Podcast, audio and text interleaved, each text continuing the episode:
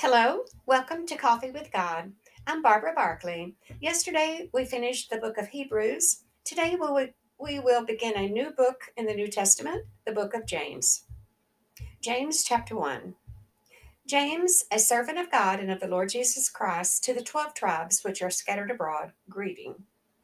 My brethren, count it all joy when you fall into divers temptations, knowing this, that the trying of your faith worketh patience. But let patience have her perfect work, that you may be perfect and entire, wanting nothing. If any of you lack wisdom, let him ask of God, that giveth to all men liberally, and upbraideth not, and it shall be given him.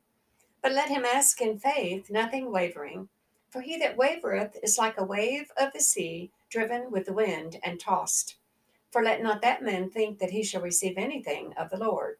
A double minded man is unstable in all his ways.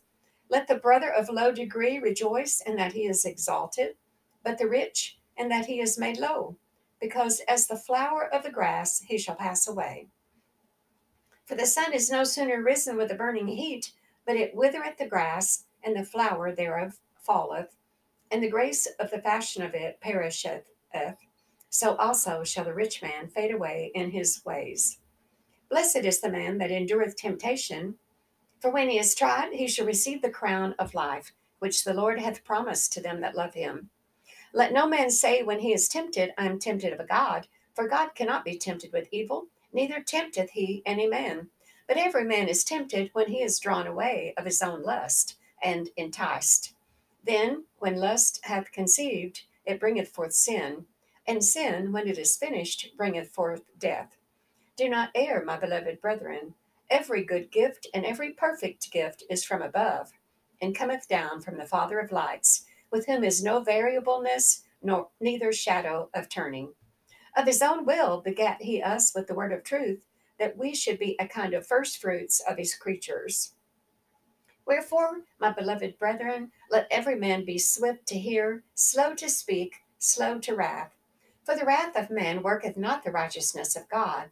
Wherefore lay apart all filthiness and superfluity of, not, of naughtiness, and receive with meekness the engrafted word, which is able to save your souls.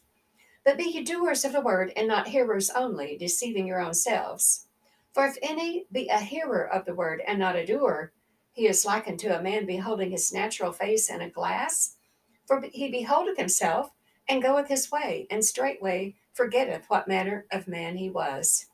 But whoso looketh into the perfect law of liberty, and continueth therein, he being not a forgetful hearer, but a doer of the work, this man shall be blessed in his deed. If any man among you seem to be religious, and bridleth not his tongue, but deceiveth his own heart, this man's religion is vain. Pure religion and undefiled before God and the Father is this to visit the fatherless and widows in their affliction, and to keep himself unspotted from the world.